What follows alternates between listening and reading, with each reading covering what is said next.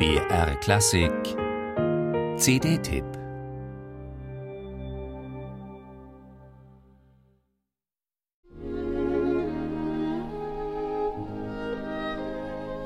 Diese Promenade kennt man. Modest Mussorgsky nimmt einen mit, akustisch, ins Museum. Bilder von Viktor Hartmann malt er mit Tönen nach. So plastisch, so greifbar, man kriecht förmlich hinein. In das alte Schloss, fahl und menschenverlassen, ein Spaß für jedes Gespenst.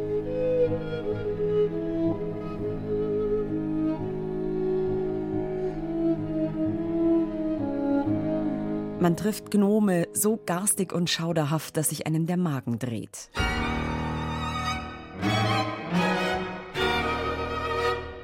Man erlebt wilde Hexen, deren Besen für einen Ritt durchs Höllenfeuer gemacht ist.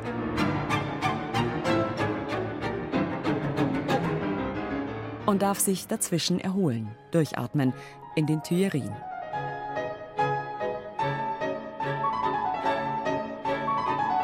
Man kennt den Spaziergang, die Bilder einer Ausstellung, Modest Mussorgskis berühmten Klavierzyklus.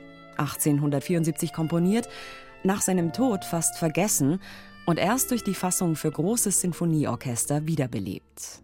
Maurice Ravel hat diese Orchesterversion 1922 auf Drängen des amerikanischen Dirigenten Serge Kosewitzki erarbeitet, hat die Klaviertöne auf viele Instrumente verteilt und damit den klingenden Bildern mehr Farbe, mehr Varianz, mehr Prägnanz und Ausdruck verliehen.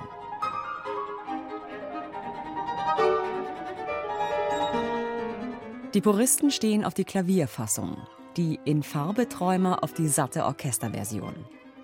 Neben Schwarz-Weiß und Bunt gibt es für alle Ausstellungsfans jetzt eine dritte Variante für Klavierquartett. Arrangiert von den beiden Pianisten Grigori Großmann und Dirk Mommertz. Letzterer Teil des seit 20 Jahren renommierten Fauré-Quartetts und damit auch Teil dieser neuen Einspielung.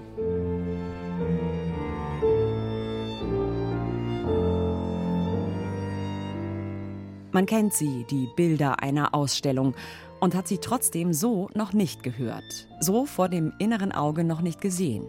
Die Kombination aus Klavier und drei Streichern, Geige, Bratsche und Cello, wirkt. Wie wenn einer nachgemalt, Farbe erneuert und Details akzentuiert hätte. Drei Streicher komplett ohne Vibrato lassen zum Beispiel das alte Schloss auf eine Art verfallen, dass es einem bei 35 Grad schauert. Krasse Pizzicati und kantige Akzente nah am Frosch gestrichen machen den Gnom und die Hexe Baba Yaga zu Gestalten, denen man weder bei Tag noch bei Nacht begegnen möchte. Das geschickte und pfiffige Arrangement von Mussorgskis Klavierzyklus für zusätzlich drei Streichinstrumente ist das eine. Es braucht dann aber auch das Ensemble, das den ursprünglichen Klavierpart homogen mit den Streicherakzenten verknüpft das geschickt changiert zwischen eigentlicher Bildstruktur und Farbtupfer an der Oberfläche. Das aus vier Instrumenten Klangfarben mischt und erschafft, die Viktor Hartmanns Bilder in unserer Fantasie noch plastischer werden lassen.